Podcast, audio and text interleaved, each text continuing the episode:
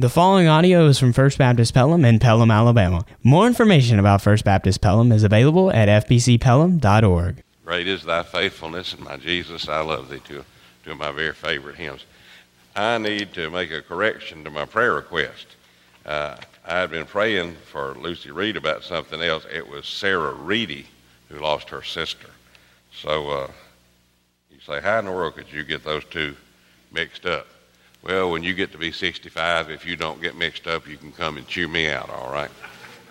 Uh, some of you say, well, I'm not 65 and I get mixed up too. Well, God bless you. You understand how I feel then. But uh, we do want to remember these ladies that have lost loved ones this week. Uh, take your copy of God's Word, please, and turn over to the fifth book in the Bible, the book of Deuteronomy. Turn to chapter 30, and while you're turning to chapter 30, I just want to uh, share with you today that I am not mad at anybody but the devil. I, I want you to understand that. Sometimes when I, I preach on this topic, I'm very passionate about it. And I don't want you to interpret my passion as anger. Uh, my passion is because I love children.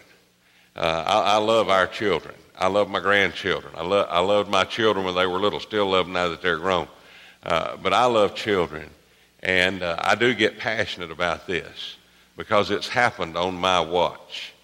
Because on January 22nd, 1973, when Roe versus Wade was handed down, I was a third year seminary student at New Orleans Baptist Theological Seminary. And I was so busy getting ready to graduate that May and trying to focus on my last few months of school that I really did not notice when that ruling came down. And it was only after I had finished my seminary education and was a pastor that I realize how much that one ruling has impacted our nation. Uh, I believe that before January 22nd, 1973, America provided a culture of life. And I have grave feelings that since the Supreme Court, not the Congress, not the President, but the Supreme Court, ruled that abortion on demand was the law of the land, instead of being a culture of life, we have become a culture of death. And God does not bless that. Because that's exactly what this passage says. Let's see what God's Word says. Let's stand together as we show our respect for the reading of God's Word. And this is the Word of the living God from Deuteronomy 30, 11 through 20. This command that I give you today is certainly not too difficult or beyond your reach. It is not in heaven so that you have to ask, who will go up to heaven, get it for us, and proclaim it to us so that we may follow it? And it is not across the sea, so that you have to ask, Who will cross the sea, get it for us, and proclaim it to us so that we may follow it? But the message is very near you, in your mouth and in your heart, so that you may follow it. See, today I have set before you life and prosperity death, and adversity. For I am commanding you today to love the Lord your God, to walk in his ways, and to keep his commands, statutes, and ordinances, so that you may live and multiply, and the Lord your God may bless you in the land you are entering to possess. But if your heart turns away, and you do not listen, and you are led astray to bow down to other gods and worship them, I tell you today that you will certainly perish and will not live long in the land you are entering to possess across the Jordan. I call heaven and earth as witnesses against you today that I have set before you life and death, blessing and curse. Choose life so that you and your descendants may live. Love the Lord your God, obey him, and remain faithful to him, for he is your life, and he will prolong your life in the land the Lord swore to give to your fathers, Abraham, Isaac, and Jacob. May God add his blessing to the reading of his holy word. You may be seated. You know, recently on our trip to Israel, we were not permitted because of the situation, political situation, uh, it's not easy once you get to Israel to go across into Lebanon or to go across into Jordan. And, uh, but we did in the distance see where Moses probably uh, gave these words to the people of Israel. Moses had led God's children for 40 years. He had been faithful to God. Now, Moses was not a perfect man, uh, he had made mistakes, uh, but he had also become a great intercessor for God's people. God, on several occasions, was going to destroy the people, and Moses interceded for them and begged God not to do it. And God, because of Moses' intercession, did not kill all the children of Israel. In fact, in one instance, God said, Here's what I'm going to do, Moses. I'm going to kill all those ungrateful children that have followed you out of Egypt. And he said, I'm going to start again with just you and your family. Now, I want to tell you, if you had an ego, that'd be pretty exciting. Oh, wait a minute. You mean we can forget about Abraham, Isaac, and Jacob and just start with Moses? If Moses had been an egomaniac, we would never have known about the children of Israel. We've known about the children of Moses. But Moses loved his people, and Moses interceded, and God said, All right, I'll spare them. On several occasions, Moses interceded for his people. But now they had come after 40 years back to cross the River Jordan. And Moses was told by God, You cannot go across the land. Now, we didn't get to go over in Jordan and stand on Mount Nebo where Moses died, but my mother in law did when she went to the Holy Land. She was able to go into Jordan, and they went to see Petra, which is a, wondrous place, uh, rock red city that uh, the Jews, I believe, are going to flee to during the tribulation. I believe that's what prophecy says. And uh, Mount Nebo, they went to Mount Nebo. And we got to go to the top of Mount Carmel and remember Elijah and the prophets of Baal, but they got to go to the top of Mount Nebo. And there, their guide told them it's here that Moses watched as Joshua led God's children into the promised land. Now, before Moses died, he gave these words. These are almost the last words of Moses. You know, last words are important. The last words of the Apostle Paul to Timothy are come before winter. These are some of the last words God spoke through Moses to the people of Israel. And I want you to see what he said. He said, I call heaven and earth as witnesses against you today that I have set before you life and death, blessing and curse. Choose life so that you and your descendants may live. Moses was talking to the children of Israel because he knew when they got into Canaan they would be tempted. The people who lived in Canaan were pagans and they served idols. And Moses knew he would not be there, but Moses is giving them a stern warning from God himself. I call heaven and earth to witness against you this day. And I want to remind us today that heaven and earth still witness for God. When the sun rises every morning, it's a witness from God. When that big, beautiful moon comes out at night, and it's been beautiful these last few days, that's a witness from God. When we see the wonder of new birth in the springtime, that's a witness of God. Even the winter snows remind us of the witness of God because God said, Though your sins be as scarlet, they shall be as white as snow. So we know God has given us nature as a witness. And He says, Heaven and earth will witness for me today that I have set before you life and death. Now, when God gave Moses these words, they were for the children of Israel, specifically in Moses' day. But they are for all of God's children in all ages because what is true to God's children in Israel is true to God's children in the New Testament. We are now the spiritual Israel. And our country has become a country that has promoted death. Now, I rejoice, but I, I want to tell you, my rejoicing is tempered with knowing there's going to be more things coming. Right now, there's only one abortion clinic in Birmingham still operating, and they're operating at a very reduced status because our legislature very wisely passed a bill that said if you are going to do abortions, you also have to provide medical care because some women went in to get an abortion and ended up dying from not having the right medical care. And you see, abortion is only supposed to take one life. It's only supposed to take the life of the baby, not the life of the mother. And so now, for abortion clinics to operate, they have to be evaluated and they have to be able to do clinical procedures in case a mother's life gets in danger. I don't like to call them abortion clinics. They really ought to be called abortuaries because when a mother goes in who's pregnant, usually the mother comes out, but the baby is gone. Now, if you're here today and you've had an abortion, I'm not mad at you. I love you. And God is not mad at you. God loves you. And there's forgiveness and grace and restoration available.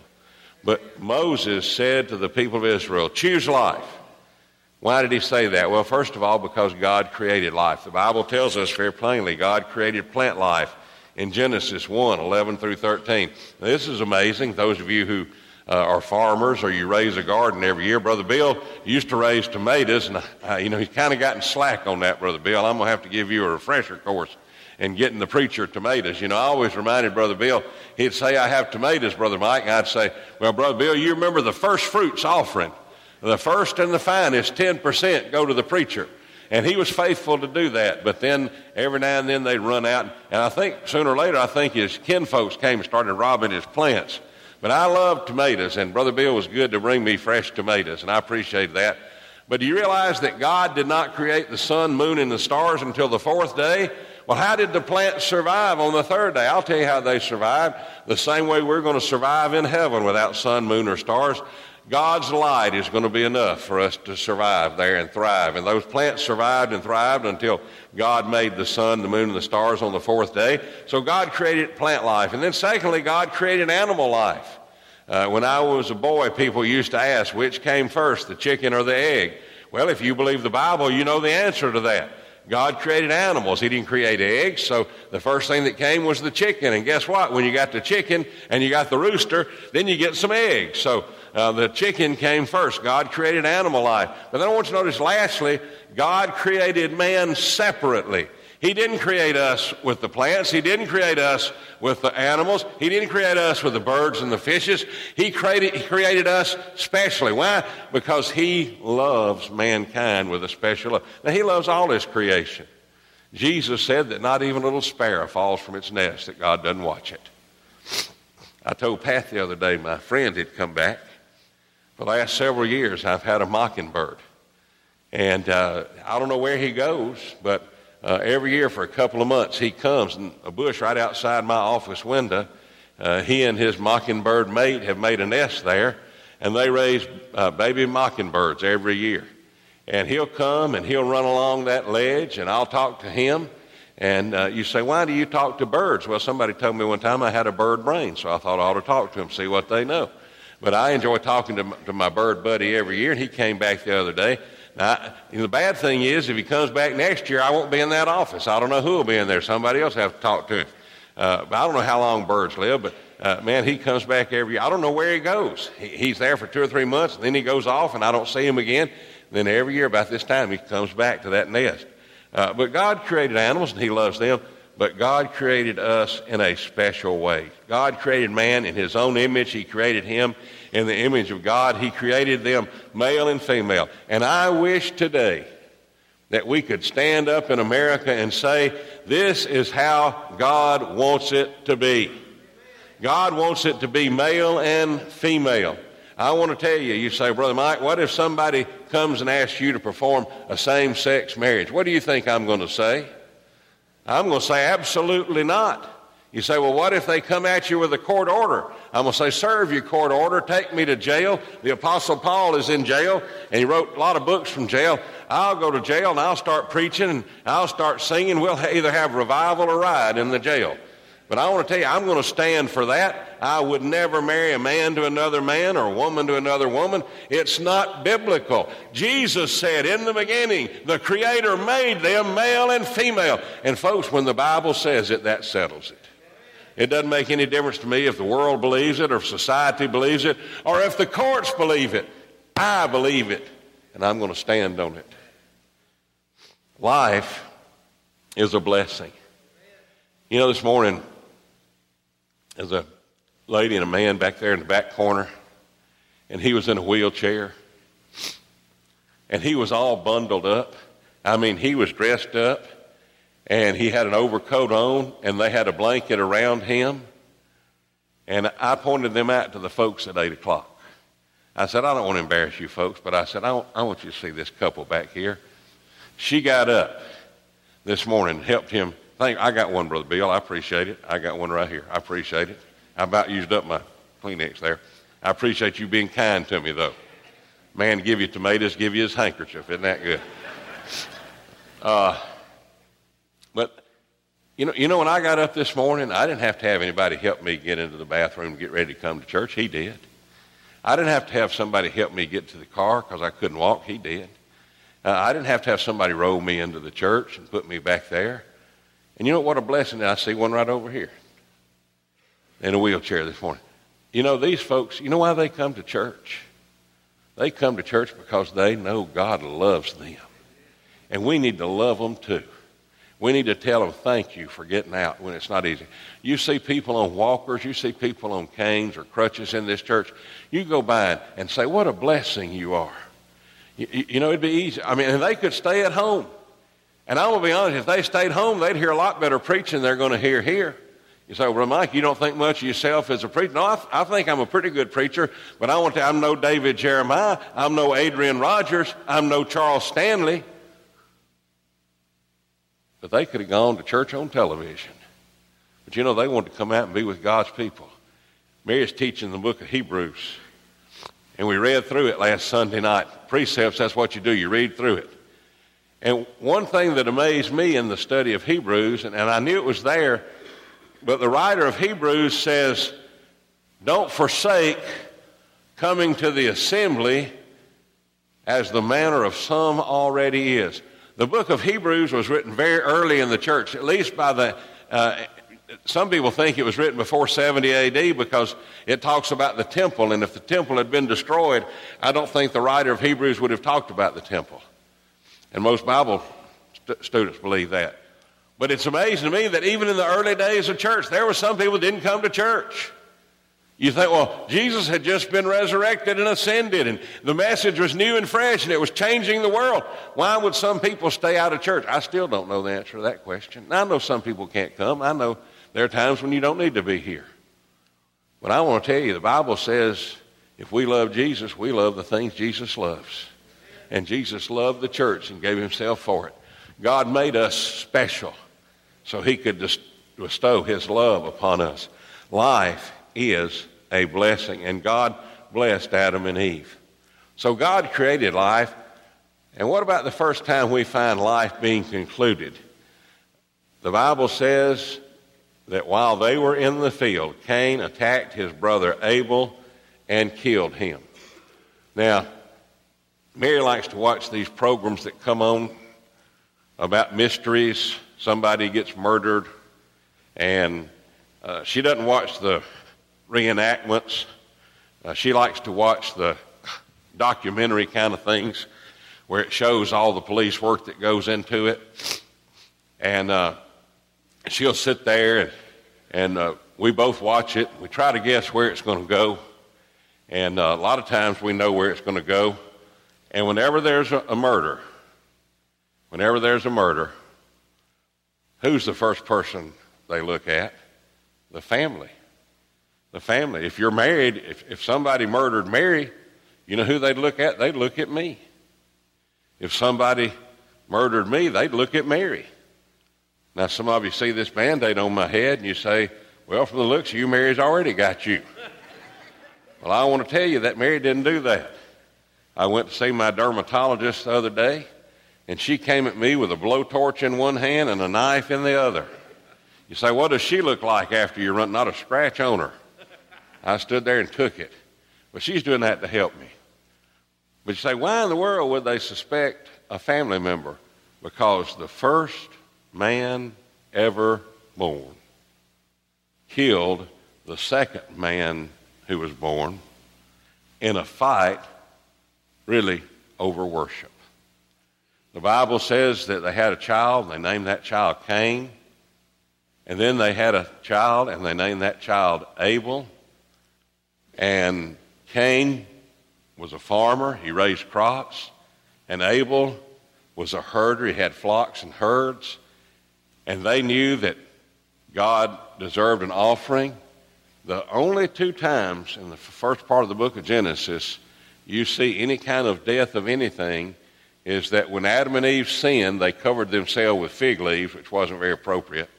And so God, in His mercy, killed animals and gave them animal skin. How do you get an animal skin? You kill an animal, you take the skin off of it. God Himself killed animals to provide a covering for Adam and Eve. Now, there's a spiritual thing there.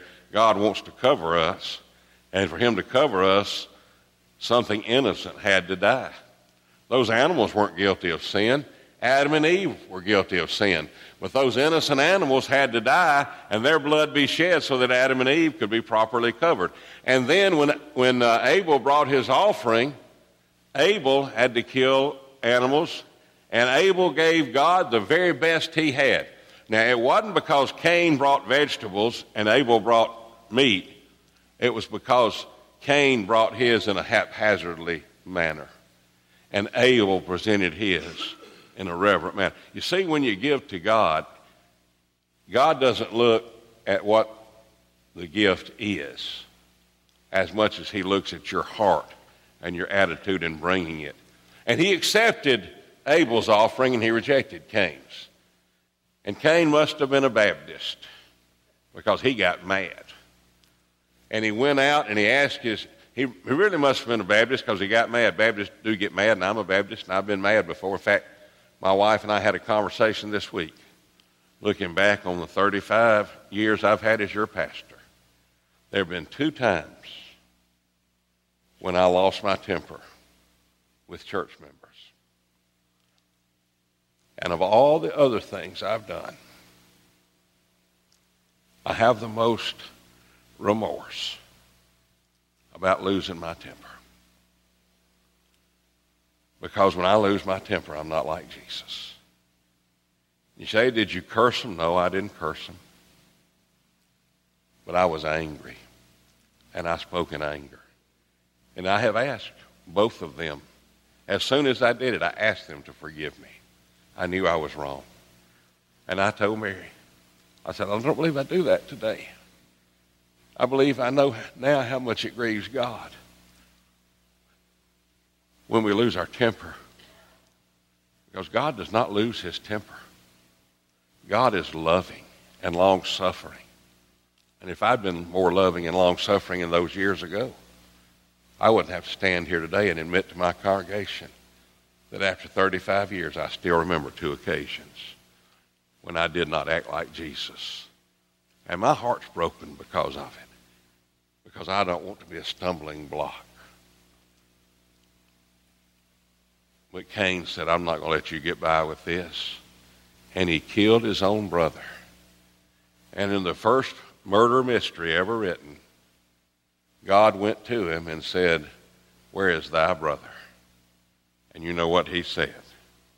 Am I my brother's keeper? And God said, The blood of your brother cries from the ground. You see, it was not God who killed the first human being. It was the first man ever born who killed the second man ever born because man disrupts and ends life, which begins with God. When we take someone's life, we're doing what God never intended for us to do. Some of you were in, in the war as a soldier. And, and you may have killed somebody in battle. You say, well, am I guilty of that, preacher? No. That, that is what we would call a, a just cause. In World War II, there were a lot of people killed. In fact, I really don't believe, after being to Israel two times, and, and, and Don and, and Diane and Wes and Linda might agree on this, while we were in Israel, we went to the Holocaust Museum and I doubt seriously there would have, ever have been a state of Israel had there not been a Holocaust. Now, what does that mean? Does that mean that God wanted six million Jews killed and exterminated? No. But it means that God got the attention of the world when six million people perished at the hands of a madman. Well, that is exactly what mankind does. God created life, and man concludes life and the first murder happened when the first man ever born murdered his brother, the second man ever born. Now, what's the third thing? The third thing is that God commanded his people to choose life. I really don't remember when I became aware of Roe versus Wade. I, I'm pretty sure that from January to May of 1973, I, I, don't think I read a lot of newspapers. I don't think I watched the news on television very much because I was in studying. I, I was in school studying. Mary was a full time student. I was a full time pastor. She was a piano teacher when she wasn't in class. But I want you to know as soon as I got into the ministry full time, I realized what had happened when the Supreme Court made abortion on demand the law of the land. Here are some statistics on abortion. The latest year we have full statistics are 2008. And so we know from 1973 through 2008, nearly 50 million legal abortions occurred. Now that means at least 50 million babies were killed. And some of those may have been twins and triplets. So only God knows the number of babies that have been aborted since 1973. But here's some statistics that some of them were shocking to me. I always had in mind the average woman that gets an abortion is a teenaged, unwed mother. But 58% of women having an abortion are in their 20s. 61% of women having abortions have one or more children. 56% of women having abortions have never married. Now, this doesn't surprise me. 69% are economically disadvantaged, but that means that more than a third of people who have abortions are not economically disadvantaged. It's strictly done for convenience. And then 73% of people who have abortion have some religious affiliation. But you see, a lot of people today have a religious affiliation, but they don't have a conviction about life. When you throw the Bible out, you might as well throw God and the Holy Spirit and Jesus out. Because that's where we learn about God, the Holy Spirit, and Jesus is from the Bible. I found out this week that abortions were considered criminal offenses since the Code of Hammurabi in 1772 BC. That was about the time the, the pyramids were being built in Egypt. May have been about the time that the Israelites were in bondage in Egypt. The United States went on record as the first civilized nation to allow abortion on demand as the law of the land. And let me tell you how it's been brought about. You see, we, we let the other side, we let the abortion people give us the names they, they want to give us. You know what they call us? They call us anti abortion. Well, I, I, don't shrink from that. If you say, Brother Mike, are you anti abortion? I will say, yes, 100%. I'm anti abortion. But you know, they don't want to be called pro abortion. You know what they want to be called? Pro choice. Why? That sounds more noble. You see, an abortion brings death. They don't want to be identified with abortion, they want to be identified with choice. Well, you have a choice. Now, I know there's times when a woman is raped and things like that. But most of the women who have abortions, that's not part of the factor of the abortion. In the early years, only first or early second trimester abortions were approved. But after that, the abortion clinics began doing something called partial birth abortions. I've had people from pro life organizations tell me you need to show that video to your church. I cannot do it. I cannot. It's far too graphic and far too painful. You, you, can go on websites and see it. Uh, I tried to watch it through one time, and I couldn't because it's the most painful thing ever designed. Now, we have outlawed partial birth abortions, but you know what some doctors are doing to get around that? They're taking an instrument and looking inside the womb and finding the baby's heart. And by using that instrument to guide them, they take a syringe filled with a solution that will stop the baby's heart, and they stick that syringe into that woman's womb, and they pierce that baby's heart with that poison, and in a few seconds, the baby is dead in the mother's womb. And then it's not a partial birth abortion, it's removal of a dead baby. Now, folks, I want to tell you there's something wrong about that. There's something wrong about that. There's something wrong with the culture. There's something wrong with a man who follows Jesus Christ and says, He's the Lord of life. But I want a woman to have a choice. We're given a choice. Choose life, God says. And now the new health care. And you notice I put health care in quotation marks. I'm not sure how much care is there. And I'm going to be honest, part of this is selfish. Because I, I filled out my application this week for Social Security. Some of y'all will be amazed to learn I did it on the internet. You say, did it work? I got to check back tomorrow, okay? They said give them five days. So tomorrow will be five days. I'm going to check back tomorrow. You say, well, why are you mentioning that? Well, you see, now, for all these years, I've been paying the government. And I mean, I've been paying them big bucks for years. And now they're going to start paying me. And I want to be honest with you, they're not going to pay me nearly what I paid them. But they are going to start paying me. And one day they may look and say, Look at old brother Mike. You know, he's not pastoring anymore. He's just preaching now and then. And about half the time he doesn't know where he is. And he's always eating things he shouldn't eat, like Snickers. So we're going to send him to the terminal clinic. You say, Do you think that will happen? Listen, if you will take a baby in its mother's womb and not protect it, what will you do to old folks?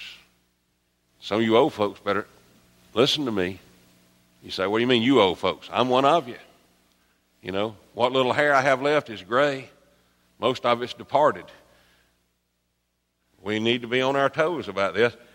It's unconscionable for me, for our church, knowing what the Bible says about abortion, to provide abortion services to our employees, and yet that's what the Health Care Act says we have to do.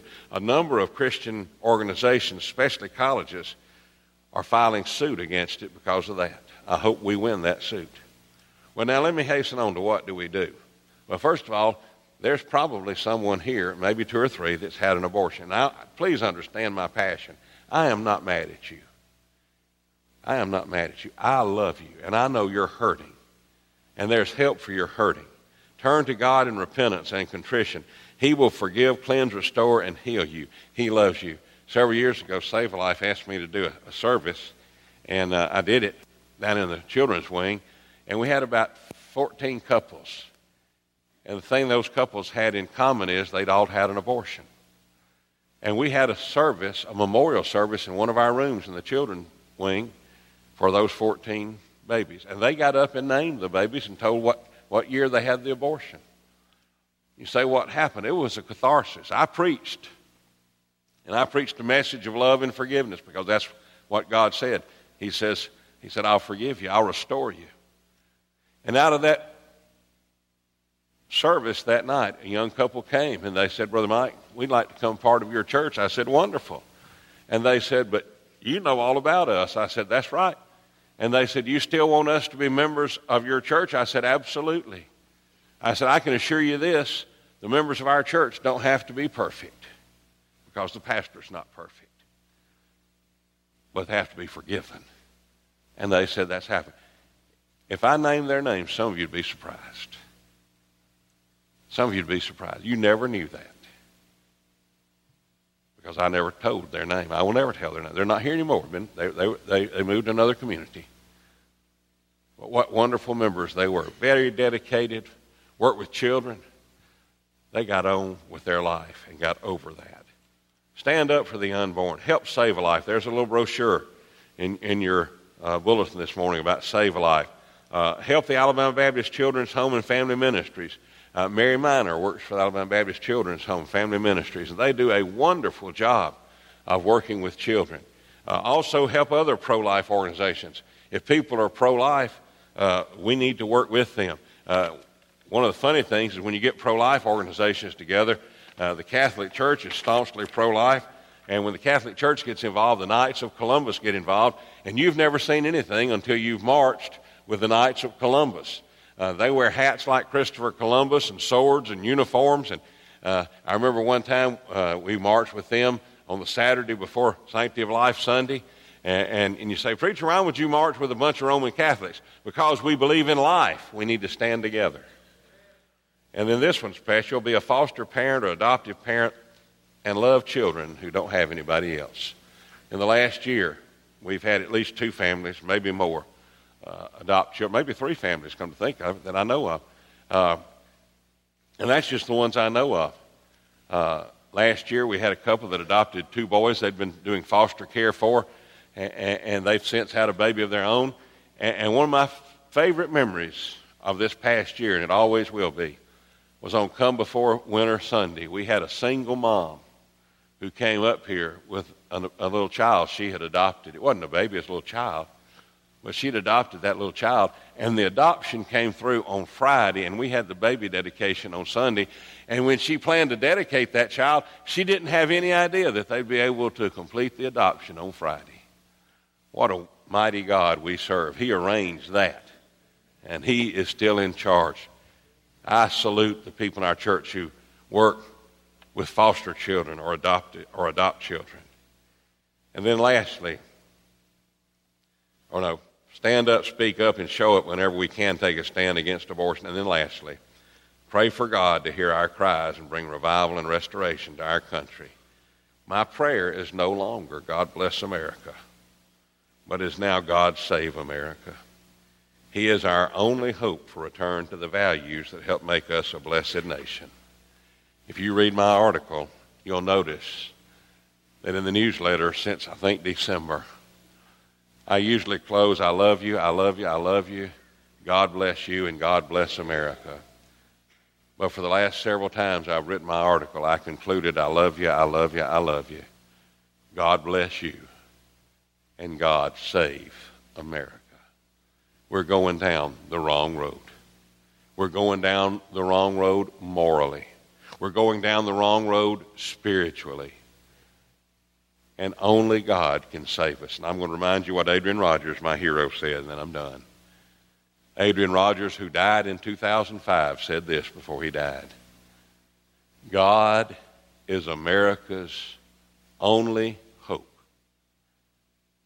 but God is also America's worst enemy if we don't repent. And I think he was right. Choose life and blessing today. Let's pray. Father, speak to our hearts right now. Lord, I pray that you would turn the hearts of this nation back to you. Father, I pray that those of us who know the truth would stand up and speak up for the truth. And Father, you know my heart. You know I am not mad at anybody today. You know my heart is broken over all those babies that have been aborted, all those lives.